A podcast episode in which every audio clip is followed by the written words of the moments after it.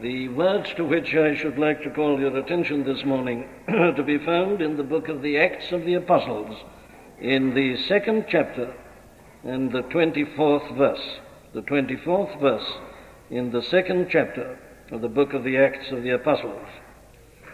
Whom God hath raised from the dead, whom God hath raised up, having loosed the pains of death, because it was not possible that he should be holden of it. Now, this is obviously a part of a statement. It's a part of the sermon preached by the Apostle Peter on the day of Pentecost at Jerusalem. Having quoted the prophet Joel, he goes on to say, I, I begin to read at verse 22, Ye men of Israel, hear these words. Jesus of Nazareth, a man approved of God among you by miracles and wonders and signs, which God did by him in the midst of you, as ye yourselves also know, him being delivered by the determinate counsel and foreknowledge of God, ye have taken, and by wicked hands have crucified and slain, whom God hath raised up, having loosed the pains of death, because it was not possible that he should be holden of it. Now I want to deal particularly with that last phrase, because it was not possible that he should be holden of it, namely death. Now, here the Apostle Peter is uh, preaching what may be regarded in many senses as the first sermon ever preached under the auspices of the Christian Church as we know her at this present time, and as she has been known throughout the centuries. And you notice the content of his sermon. He's preaching about the Lord Jesus Christ.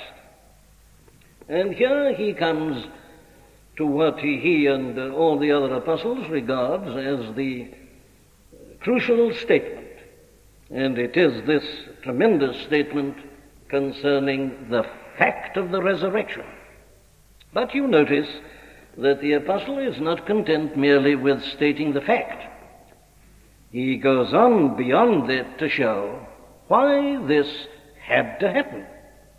Peter's assertion is not only that Christ has risen from the dead, but that he had to rise from the dead, because, as he puts it, it was not possible that he should be holden of it, death. Now, that's the matter to which I'd like to call your attention on this Easter morning. It is the great theme of the Christian church, the theme without which, as I want to try to show you, there never would have been a Christian church at all. Now, there are two, two aspects, as you see at once in this one verse, to this great message. The first is the fact itself, the fact of the resurrection. We must start with this.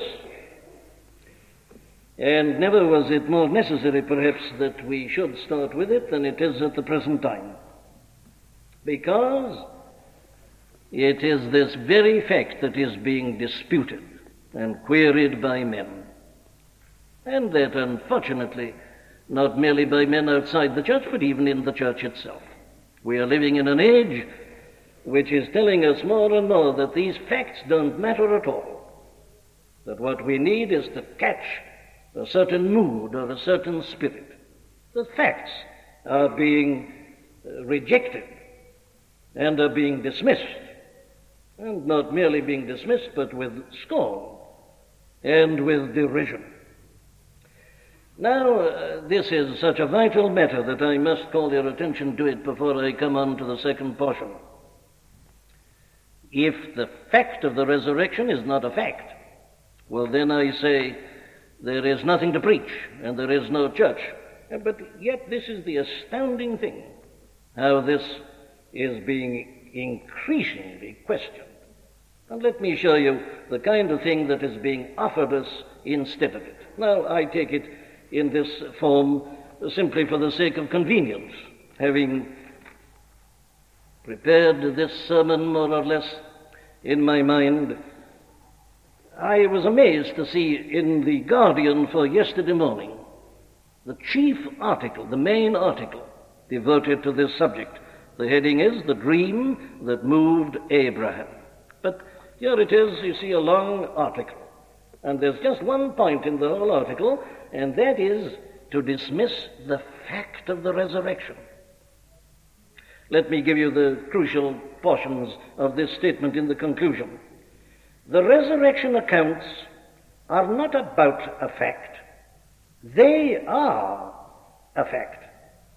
You see, the resurrection accounts are not about a fact, they themselves are the fact.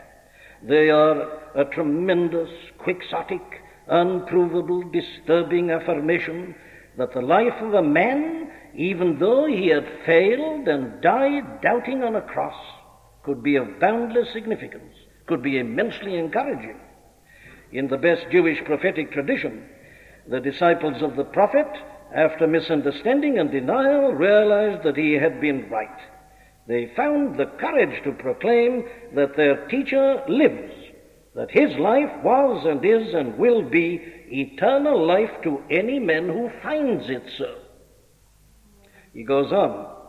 Faith was not belief, it was passion, determination, making true, not finding true. Faith did not believe in facts, it created them. The Greek would naturally ask, did he really rise from this world into the next? The Jew would naturally feel like Paul of Tarsus. That man has got me.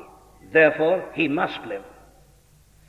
If believers could now find the faith to relinquish their belief in facts, if they could be persuaded to admit that the Old and the New Testament are not about amazing facts, but are themselves the most amazing fact. Those books may once more become open books, surprising to believers and unbelievers alike. The inspiration which moved the whole nation through hundreds of years to turn its experience into the legend of human destiny may actually move us to make of our lives something more legendary. May tempt us with the mad desire to leave to those that come after us a legend rather than an accumulation of facts. Now, I simply read that to you because it seems to me to be a con- very convenient way of showing you the kind of thing that is being believed and being preached at this present time. You see, it not only rejects the facts, but it uh, says that if we really are to get the Christian message, we must do that. And yet this is amazing and astonishing. There is a man, as you can see, claiming great learning for himself and a wonderful insight. And he contrasts what he regards as the Hebrew prophetic attitude with the Greek attitude. He says the Greeks caused the trouble. The Greeks are always asking questions is this a fact? And yet, even in his own article, you see, he does the very thing. Uh, with which he charges others. He says that the genius of the Hebrew religion was that it was not based on facts, but that they'd got a marvelous idea. But that's pure Greek thinking. The truth about the Hebrew religion was that it was solely a religion based upon historical facts. The Old Testament is a book of facts. How did the Hebrew nation ever come into being? It was through the call of Abraham. No, that's a fact. That's not a legend, that's not an idea, it is a sure fact. The whole of the New Testament is nothing but a record of God dealing with that recalcitrant people. This view tells us that this was a genius of a nation. They'd got a great idea. They created a legend. It wasn't based on facts, they created the facts. And they presented this great message. Whereas the Old Testament gives you a picture of a dull and a stupid people who are always turning away to worship idols, but God had to do things to them. He not only makes them from Abraham, he sends them down to the captivity of Egypt and he brings them out. Facts, the Red Sea being divided, Pharaoh's hosts being drowned, and how they go on repeating these facts. Look at the psalmist when he's dejected and cast down how does he encourage himself? Well, he simply looks back across history and says, This is the God whom I believe in, the God who did this, the God of acts, the God of facts. And so it is right through the Old Testament. And yet, you see, we are told that we must dismiss the facts and just catch this wonderful optimistic view of life. And then the astounding statement that the Apostle Paul wasn't interested in facts. That he was just a man who said, these are the words, that he said, that man has got me. Therefore he must live. What we are told about the Apostle Paul is that he didn't base his preaching upon facts at all, but that he says about Jesus of Nazareth, this man has got me. Therefore he must be alive. But what does Paul himself say? Well, you had the answer in the reading at the beginning. The apostle goes out of his way to say that the whole of his preaching is based upon facts. He takes the trouble to tell us about the appearances to individuals, to the assembled company of apostles, to the 500 at once, and then he says, and last of all he appeared to me. He says, if Christ be not risen from the dead, then our preaching is in vain, and your faith is vain. And he says, we have been found to be false witnesses. The apostle is so concerned about the fact of the resurrection that he writes that great chapter. And this, of course, is true not only of the apostle Paul, but of the whole of the New Testament. Look at the apostle Peter here in this first great sermon. What does he emphasize? What does he preach? Well, it's nothing but the fact, and the great fact of the crucifixion and the fact of the resurrection. He reminds these people of it. This Jesus, he says later on, hath God raised up, whereof we all are witnesses. Now, my dear friends, we are confronted by a very simple choice, it seems to me. You either believe the New Testament or else you indulge in your own theories and vaporizings and suppositions. But that this should be done in the name of the Christian faith is nothing but a scandal. And what amazes one is that the wrath of God isn't manifested upon it all. But what an utter lie it is, what a travesty of the facts. The New Testament is so honest, it opens itself before us, and this is what it tells us that the disciples themselves after the crucifixion were utterly cast down and hopeless. They were disappointed. They said, We had thought, we had hoped that it was he who should have been the Messiah, the deliverer, but he was crucified. He didn't make any attempt to defend himself, and they took him down and buried him in a grave, and they were completely cast down and utterly hopeless. And there would never have been a Christian church at all but for this tremendous fact whom God hath raised up, having loosed the pains of death. For it was impossible that he should be holden of it. And so you see, Peter preaches the resurrection. It's the whole basis of his preaching. This is the crucial fact. And as we are told in the book of Acts everywhere, the first preachers, the apostles, they preached constantly Jesus and the resurrection. That was their one theme. They would never have been preachers at all but for the resurrection. There would never have been a church at all but for the resurrection. And of course, as Peter goes on to show, yeah, the final proof of the resurrection was the sending of the Holy Spirit on the day of Pentecost. Peter puts it like this Therefore, being by the right hand of God exalted, and having received of the Father the promise of the Holy Spirit, he hath shed forth this which ye now see and hear. Very well. Here is the basic statement that the Lord Jesus Christ arose from the dead and out of the grave, literally in his body, on the morning of the third day. A fact. The whole of Christianity is based on a fact. And this was the preaching of the first apostles and preachers. But now, as I want to show you, the apostle doesn't content himself with that fact. He says this is not only true, but it has to be true. It is true of necessity. He says because it was not possible that he should be holden of death. That's why God raised him from the dead. Well, now let's work this out together.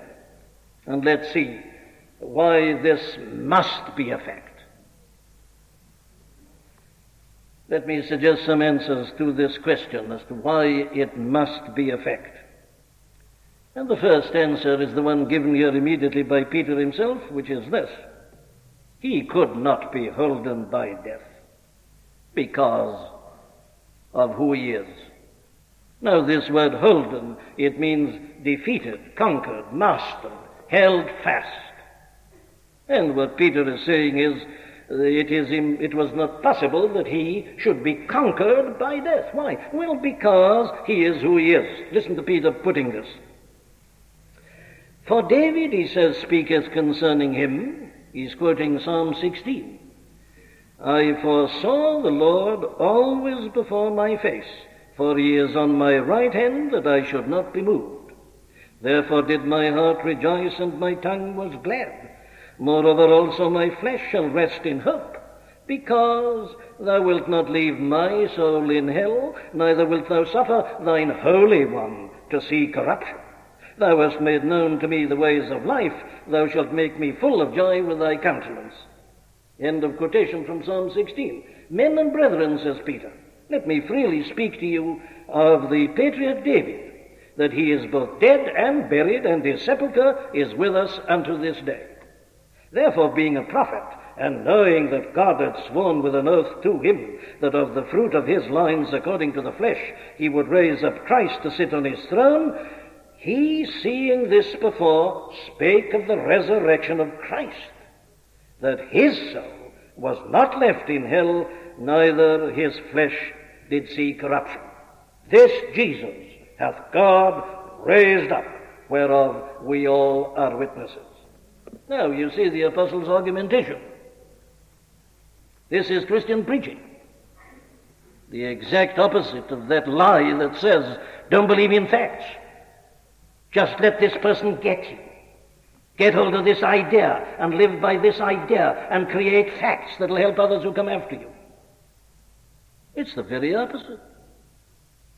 This Jesus hath God raised up whereof we are witnesses. Why? Well, because he is the Holy One Thou wilt not leave my soul in hell, neither wilt thou suffer thine Holy One to see corruption, writes David. He wasn't writing about himself, as Peter proves. He died, he was buried. His body was rotting in the sepulchre. No, no, David was writing prophetically. It's a messianic psalm. And he is writing about this blessed Son of God and therefore Peter's argument is this Jesus is the Son of God. How do we know? Because he's risen from the dead. He wouldn't have known it but for that. The resurrection is the final proof of the fact that Jesus of Nazareth is the eternal Son of God. The Apostle Paul, you remember, uses exactly the same argument in writing to the Romans. He does it at the very beginning of his great epistle in order that there should be no mistake about this at all. Paul, a servant of Jesus Christ, called to be an apostle, separated unto the gospel of God, which he had promised afore by his prophets in the Holy Scriptures, concerning his Son, Jesus Christ, our Lord, which was made of the seed of David according to the flesh, and declared to be the Son of God with power according to the Spirit of holiness, by the resurrection from the dead. That's it. And this is the argument of the Apostle Paul in 1 Corinthians 15. It is the argument of the whole of the New Testament. Peter, preaching again in Jerusalem as recorded in Acts 3, refers to him as the Prince of Life, the author of life. That's why he rose. That's why death couldn't master him. He's life. In him was life, and the life was the light of men. He is God, the Son, and it's impossible that even death should hold him because he is the Holy One of God. Have you got that, my friends? Not only is it a fact that he rose, he had to rise because he is the eternal Son of God. He is the Holy One of God. He is life itself, and life is stronger than death. But let me go on. It was impossible that death should have held and mastered and conquered him for this second reason that had it done so, the prophecies of the Old Testament would all have been falsified. And God's word would found to have, be found to have failed. Now, this is another most important point. Peter again makes this point. He quotes Psalm 16. But that's not the only reference or prophecy in the Old Testament to the resurrection of our blessed Lord and Savior.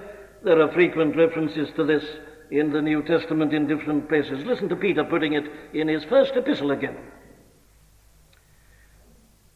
Of which salvation, he says in the first chapter of the first epistle, beginning to read at verse 10, of which salvation the prophets have inquired and searched diligently, who prophesied of the grace that should come unto you, searching what? Or what manner of time the Spirit of Christ which was in them did signify when he testified beforehand the sufferings of Christ and the glory that should follow? What a summary of all the Old Testament prophecy. There it is, as plain as anything could be. But if you want something still more authoritative, let me remind you of what our Lord said to the two miserable men on the road to Damascus who didn't believe that He'd risen from the dead. And this is the Lord's own answer to these modern infidels and skeptics who parade their learning and get fascinated by the use of the word quixotic and so on, as if that were marvelous. These Greeks, these modern Greeks, who evacuate the truth of facts and have nothing left but an idea, listen to the Lord Himself answering them. Oh, fools, and slow of heart to believe all that the prophets have spoken. Ought not Christ to have suffered these things and to enter into His glory? And beginning at Moses and all the prophets, He expounded unto them in all the scriptures the things concerning Himself. You see, the Old Testament had prophesied this. In its pictures and portraits of him, it had included this. And so the apostle naturally makes this point in this great sermon on the day of Pentecost. It was impossible that death should have held him, because if it had, the prophecies would have been falsified and God would have been found to be a liar. But come to the third statement. It was impossible that he should have been conquered by death, because if he had been, our Lord's own plain statements and prophecies about his resurrection would likewise have been falsified. I wonder if you've ever noticed as you've read your Gospels that every time our Lord referred to his death, he always added a reference to the resurrection. But the disciples never grasped it. But he told them repeatedly. Now let me give you some examples and illustrations of what I mean. Here, for instance, I read in Matthew chapter 12, verses 38 to 41. Then certain of the scribes and of the Pharisees answered, saying, Master, we would see a sign from thee. But he answered and said unto them, An evil and adulterous generation seeketh after a sign, and there shall no sign be given to it but the sign of the prophet Jonas. For as Jonas was three days and three nights in the whale's belly, so shall the Son of Man be three days and three nights in the heart of the earth. There it is. He's saying it quite plainly to them. But they don't grasp it. But let me give you another. Let's go to the 16th chapter of Matthew's Gospel, and let me read at verse 21. And this, let me remind you, is immediately after the great confession of the Apostle Peter at Caesarea Philippi.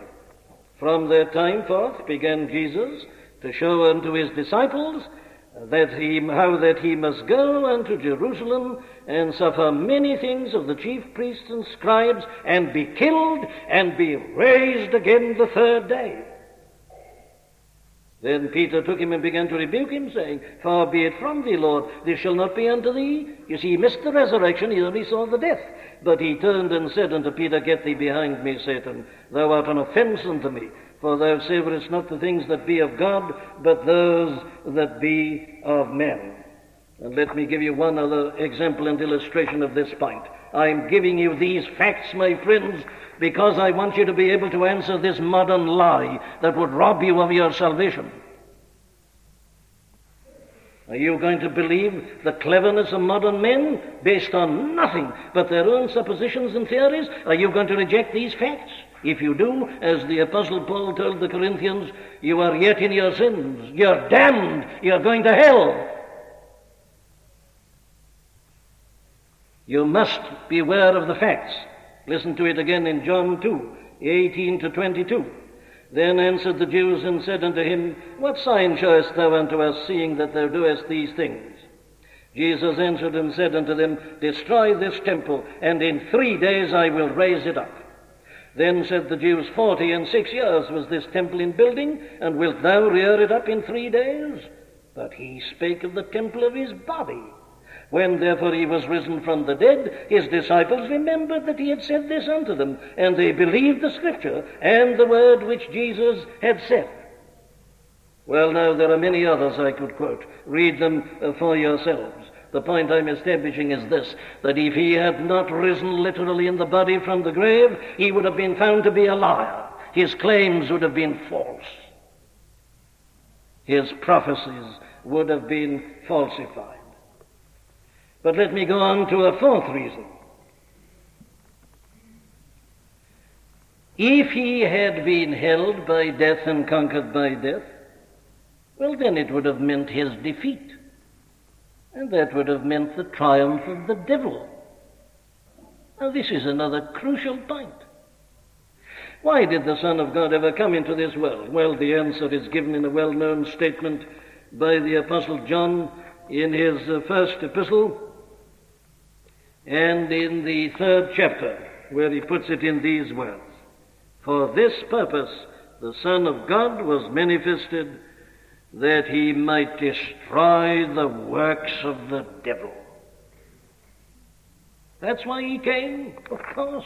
Your clever moderns, they don't believe in the devil. They don't believe in the devil. They don't believe in sin. They don't believe in evil. They don't believe in the Son of God. They don't believe in miracles. They don't believe in His atoning death. They don't believe in His literal physical resurrection. They don't believe in the person of the Holy Spirit. And still they call it Christianity.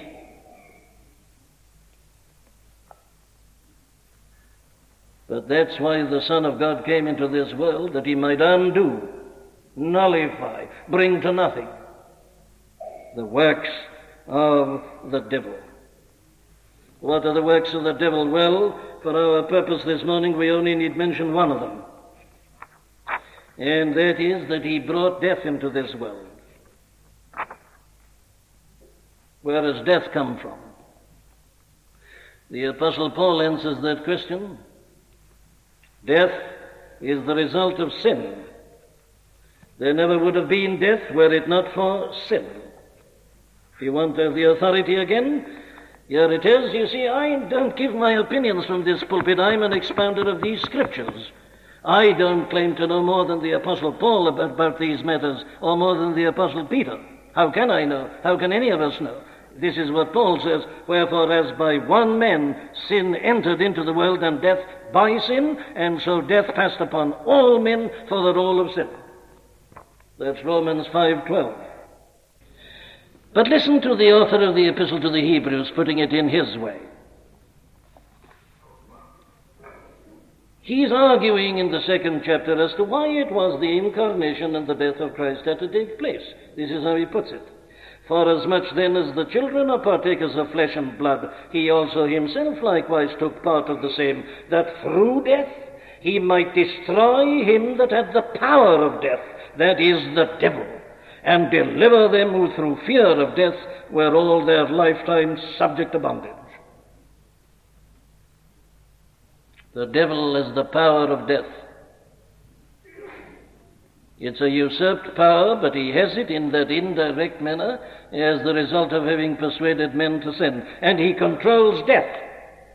And he defeats all men by death.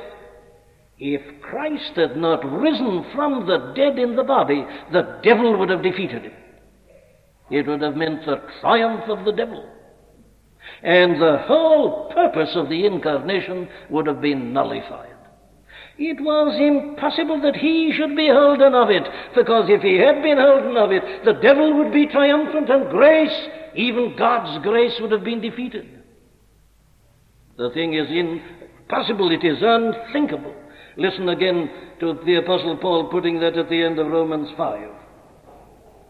For as by one man's disobedience many were made sinners, so by the obedience of one shall many be made righteous. Moreover, the law entered that the offense might abound, but where sin abounded, grace did much more abound.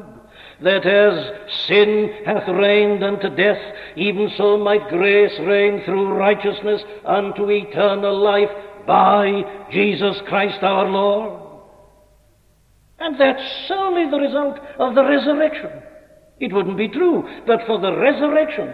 My dear friend, it was impossible that he should be holden by death, for if he had been, the devil would have been the victor.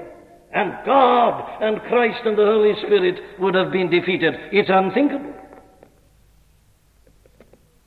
But come, let me end on a more practical note. And I do this in order again to show you how these modern infidels would rob you of the glorious blessings of salvation. There's no salvation in that. All they say to you is this that if you get the idea, if you get this wonderful teaching and uh, hold on to it and try to apply it, well, that's all right. That is eternal life in inverted commas. Whatever that may mean. Just words, verbiage, cleverness, the cleverness of this typical mid 20th century. Words without meaning, cleverness without content. God have mercy upon them. Let me give you a word of comfort and show you why we glory in the fact this morning that death couldn't hold him, but that he rose triumphant over it all. Do you know that if he hadn't risen, his redeeming work would have been left incomplete. It was impossible that he should be holden of it. Why? Well, his redeeming, redemptive work would have been incomplete. And that's unthinkable. What are you talking about, says someone? Well, let me put it in this way. He came to deliver us from all the evil effects and results of sin as he came to undo all the works of the devil, that looked at from our subjective experimental standpoint is that he has come to deliver us from all the results and effects and consequences of the fall. What are they? Well, here is the first. And I want to show you why the resurrection had to happen, why it was impossible that it shouldn't. The first thing we need to be delivered from is the guilt of sin, isn't it? And of course, he dealt with that on the cross on Calvary's Hill. That's what was happening there. Him being delivered by the determinate counsel and foreknowledge of God. God was in Christ, reconciling the world unto himself, not imputing their trespasses unto them. He hath made him to be sin for us who knew no sin, that we might be made the righteousness of God in him. Yes, our guilt was laid upon him. He bore it there on the cross. He suffered the punishment. It there. He deals with the guilt.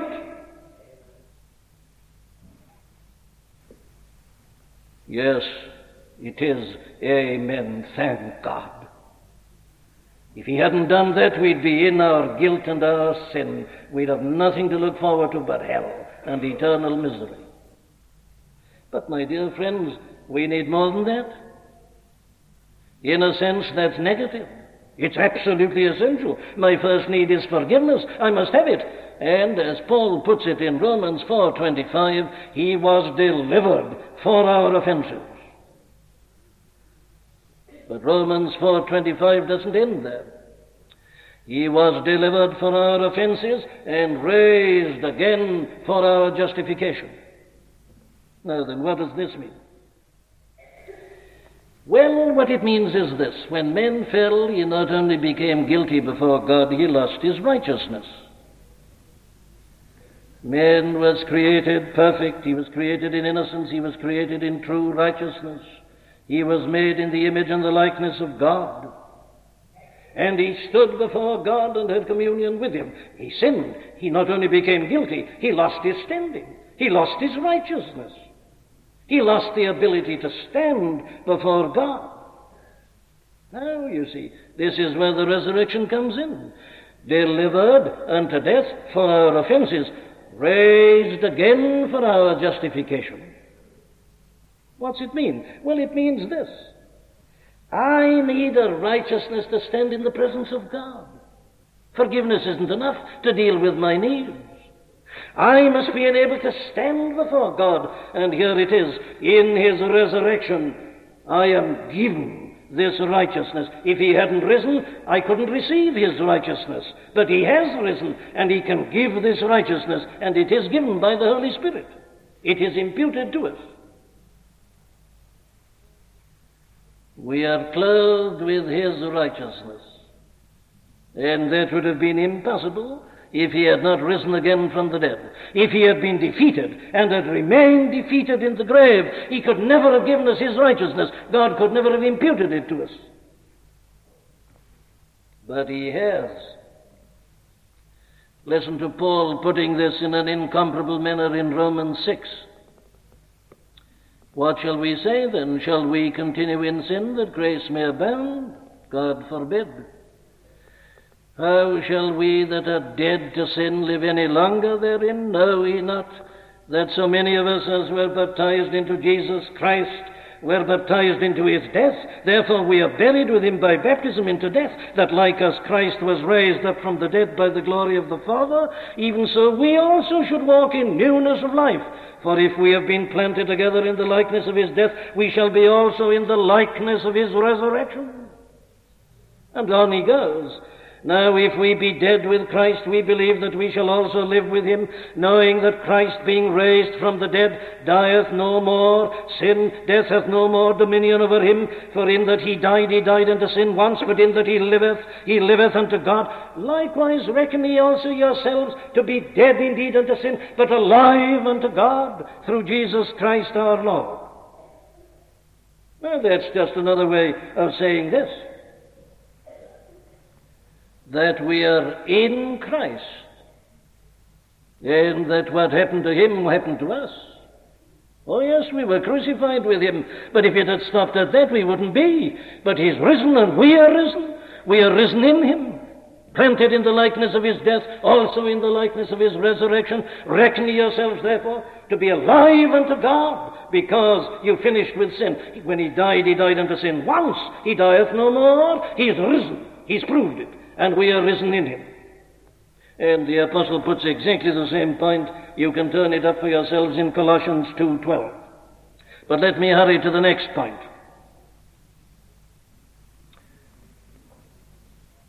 I need forgiveness. I need this positive righteousness. Yes, but I need something else. I need a new nature. Because as the result of the fall, our nature is polluted. It's fallen and we need a new life. Where can we get a new life? There's only one answer. There must be a new start. There must be a new humanity. As in Adam all died, so in Christ shall all be made alive. What it means is this. There must be a new human nature. The old, the first, has fallen and has failed. And Christ is the firstborn amongst many brethren. He is the head of a new humanity.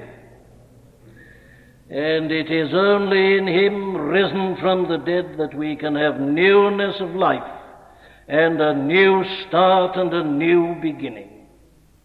If He hadn't risen from the dead, regeneration would have been impossible. We receive and are partakers of the divine nature. It is from Him, the risen head, that we derive the life of the soul and of the spirit in regeneration. He couldn't be holden by death, therefore. But let me go on. My next need is the need of a representative with God. Though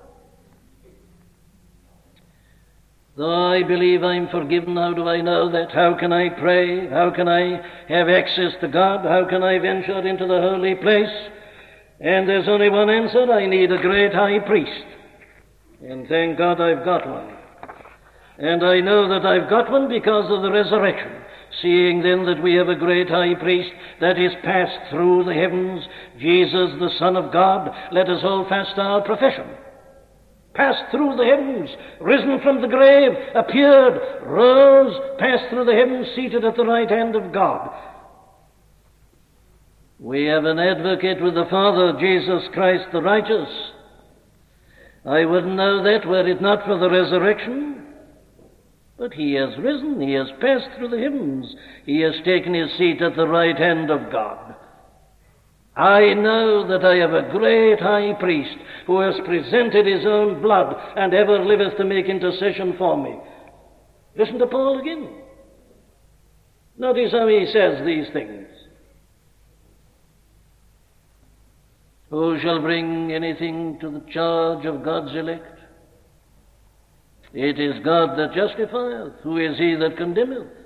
It is Christ that died Yea, rather that is risen again, who is even at the right hand of God, who also maketh intercession for us. Yea, rather. But for that yea, rather, we wouldn't have this blessed hope. It's not surprising the apostle gets so excited about it.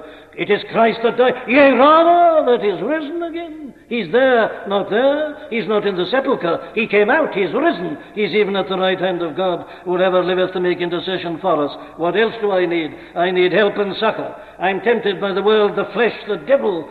How can I stand? There's only one answer, in that He suffered being tempted, He is also able to succor them that are tempted. He's there. In every pang that rends the heart, the man of sorrows bears a part. How can I work out my own salvation with fear and trembling? There's only one answer. It is He that worketh in me, both to will and to do of His good pleasure. How can I go on preaching? How could the Apostle Paul preach? How can any man go on in an evil world like this? Let Paul answer for himself. Whom we preach, warning every man and teaching every man in all wisdom, that we may present every man perfect in Christ Jesus, whereunto I also labor, striving according to his working, which worketh in me mightily. I can do all things through Christ which strengtheneth me. But apart from him I can do nothing. And then I'm concerned about this body of mine. It's a fallen body, it's a frail body, it's a body of disease. It wasn't meant to be like this, it wasn't created like this. The body, when God created it, was absolutely perfect, but look at it and behold it. There is death in it, there's decay in it. Is there any hope for this body of mine? There's only one answer yes, in the risen Christ. He rose in the body, He's redeemed the body. We know that if our earthly house of this tabernacle were dissolved, we have a building of God, and house not made with hands, eternal in the heavens. Yes, we look to the heavens, from whence also we expect the Saviour, who shall change this our vile body, that it may be fashioned like unto his glorious body, according to that mighty working whereby he is able to subdue even all things unto himself.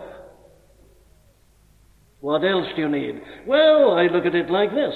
Here are the promises of the gospel. I'm going to arrive in the glory. Yes, but how can I be assured of these things? The world doesn't look like this this morning. Everything's against me. We see not all things put under men. We see the devil rampant and evil men in control. Is there any hope? There is. Here it is. We see not yet all things put under him, but we see Jesus who was made a little lower than the angels for the suffering of death, crowned with glory and honor. My dear friend, there's no assurance, there's no comfort, there is no hope apart from these things. As by men came death, by men came also the resurrection from the dead. The last enemy that shall be conquered is death but he has been conquered. There is nothing left. He's conquered them all. From beginning to end, the work is complete. O oh, death, where is thy sting? O oh, grave, where is thy victory? The sting of death is sin, and the strength of sin is the law. But thanks be unto God, who giveth us the victory through Jesus Christ our Lord.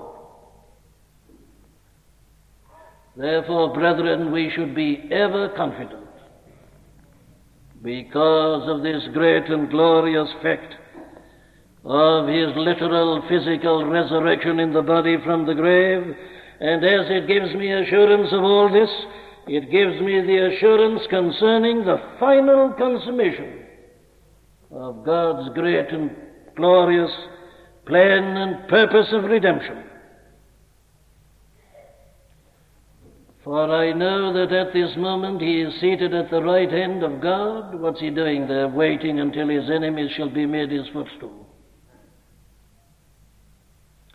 All power, he says, is given unto me in heaven and in earth. Yes, he's got it, and he will exercise it. There is a day coming when that same Jesus whom we have seen so departing will come again.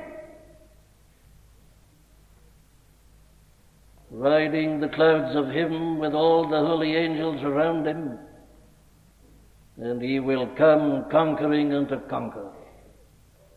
He has already defeated the last enemy and he'll come and remove every vestige of sin and evil out of the whole cosmos. And the devil and sin and hell and all will be cast to a lake of perdition and destruction. And Jesus shall reign where'er the sun doth his successive journeys run. His kingdom stretch from shore to shore till moons shall wax and wane no more. How do I know it? The fact of the resurrection proves it. It was not possible that he should be held or holden even by death. Why? Well, because he's the Prince of life, the Lord of glory, the one who will finally destroy all the enemies of God and of man. Blessed be God who, when men with cruel hands took him and slew him, raised him from the dead, loosing the pains of death, because it was not possible that he should be holden of it. Amen. We do hope that you've been helped by the preaching of Dr. Martyn Lloyd-Jones. All of the sermons contained within the MLJ Trust audio library are now available for free download. You may share the sermons or broadcast them.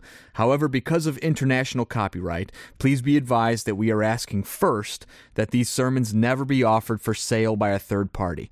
And second, that these sermons will not be edited in any way for length or to use as audio clips. You can find our contact information on our website at mljtrust.org. That's mljtrust dot org.